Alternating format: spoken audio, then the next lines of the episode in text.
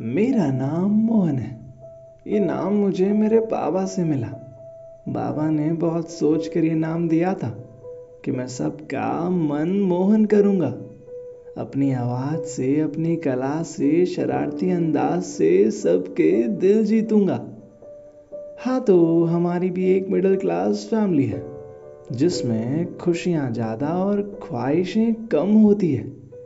वैसे बाबा हमारे साथ ज़्यादा नहीं रहते हैं। माँ कहती हैं कि वो देश की सेवा करते हैं। हाँ पर मेरी छुट्टियों में आ जाया करते हैं। मुझसे बड़ी मेरी दीदी है, जो मारती भी है और फिर चॉकलेट भी देती है। अब मैं तो बच्चा हूँ। मैं नहीं जानता कि ये भी तरीका होता है, जिसमें पहले रुलाओ और फिर हंसाओ। चॉकलेट के लिए पहले रोना पड़ता है। गलती के बाद माँ के सामने हंसना पड़ता है, ताकि मार थोड़ी कम पड़े। अब वो क्या है ना कि माँ मेरे हँसते चेहरे को ज़्यादा उदास थोड़ी होने देती है। दीदी से छोटा हूँ ना, इसलिए लाडला हूँ। लेकिन बाबा तो मुझसे ज़्यादा दीदी को चाहते हैं। जब भी छुट्टियों में घर लौटते हैं, ज़्यादा तोहफे उसके लिए लाते हैं। मेरे लिए तो बस चॉकलेट लाते हैं।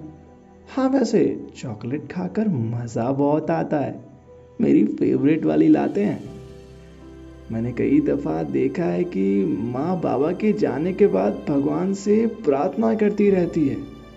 मुझे कभी समझ नहीं आया क्योंकि बाबा तो छुट्टियों में आ ही जाते हैं। कई बार मैंने देखा है, दीदी भी बाबा से फ़ोन पर बात करते करते रो पड़ती है। शायद इसलिए क्योंकि बाबा फ़ोन बहुत कम करते हैं। और जब भी करते हैं, मैं तो हमेशा सबसे पहले उन्हें हंसकर, लव यू बाबा कहता हूँ। फिर माँ और दीदी कुछ देर आंसुओं संग बातें करते रहते हैं। कई दफ़ा मैंने देखा है कि माँ टीवी में न्यूज़ देखकर घबरा जाती है। फिर किचन में भगवान के पास रो पड़ती है। वैसे हमारे भगवान किचन में रहते हैं। अब छोटे से घर में उनके लिए छोटी सी ही जगह मिली। माँ मेरे सामने कभी नहीं रोती। कई दफ़ा ऐसा भी होता है कि माँ बाबा के घर लौटने पर भी आंसुओं की नदियाँ बहा देती है और दीदी अपना सड़ू सा चेहरा लेकर गेट के पास बैठ जाती है। लेकिन मैं हमेशा हंसता रहता हूँ। क्योंकि बाबा ने मुझे हँसते रहने को कहा। वो कहते हैं कि हंसता हुआ इंसान सभी मुश्किलों को पीछे छोड़ देता है। वो जैसे ही अंदर आते हैं, मैं उन पे लपक पड़ता हूँ। फिर वो मुझे पद्दी पर बिठाकर रूम में ले आते हैं और आहिस्ता से बेड पर बिठा देते हैं और फिर मुझे मिलती है मेरी फेवरेट चॉकलेट। हाँ मैं खुश हो जाता हूँ। और फिर गले लगाकर दूसरे रूम में भाग जाता हूँ, ताकि चॉकलेट अकेले खाऊं, वरना दीदी भी मांगने लगती है। एक दफ़ा ऐसा हुआ कि माँ सुबह से बेचैन हो गई थी, जैसे कोई बुरा सपना देखा हो। फिर दोपहर ढलते ही एक फ़ोन आया।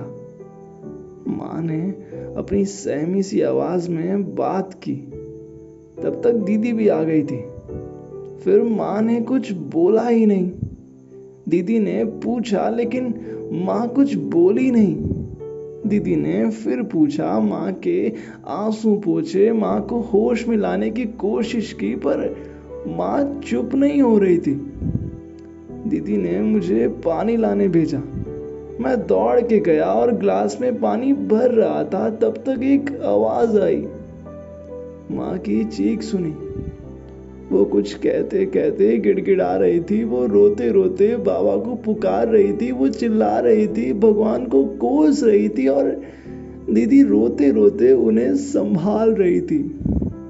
मैं मैं डर गया था। मुझे बाबा की याद आई। मुझे बाबा का चेहरा दिख रहा था। मेरे दिल की धड़कन मुझे कह रही थी कि कुछ बुरा हुआ है। बाबा को यहाँ होना चाहिए। माँ को चुप कराना चाहिए। मैं डर गया था। मैं बोल नहीं पा रहा था। माँ के आँसू देख नहीं पा रहा था। माँ की आवाज़ सुन नहीं पा रहा था। मुझे सिर्फ़ बाबा याद आ रहे थे। वो आखिरी छुट्टियाँ याद आ रही थी। मैं सच में डर गया था। मैं मैं मैं मैं दौड़ के किचन में गया। अब भगवान से मन ही मन में हज़ार सवाल पूछते रहा। आँख से आँसू बहते रहे कब कभी छूटने लगी, पर पर वो कुछ कह नहीं रहे थे। चुपचाप सब देख रहे थे। उन्हें माँ के आँसू रोकने चाहिए थे। उनकी खुशियाँ नहीं छीननी चाहिए थी। माँ का विश्वास था उन पर। माँ की गुजारिश थी उनसे। भगवान ने सुनी क्यों नहीं? बाबा को बचाया क्यों नहीं? हमारी खुशियाँ बचाई क्यों नहीं? बाबा ने मुझे कभी ये नहीं बताया था कि एक दफ़ा ऐसा भी होगा, कि एक दफ़ा वो लौटेंगे भी नहीं, कि एक दफ़ा माँ रोती रहेगी, कि एक दफ़ा दीदी रोती रहेगी, कि एक दफ़ा सब टूटने जैसा लगेगा। कि एक दफ़ा घर के हर कोने में शांति होगी कि एक दफ़ा मैं हंस नहीं पाऊँगा। मैं मैं डर गया था। मैं रो नहीं रहा था, पर मैं होश में भी नहीं था। माँ और दीदी का चेहरा आँखों से हट नहीं रहा था। मैं जाकर पास बैठ गया।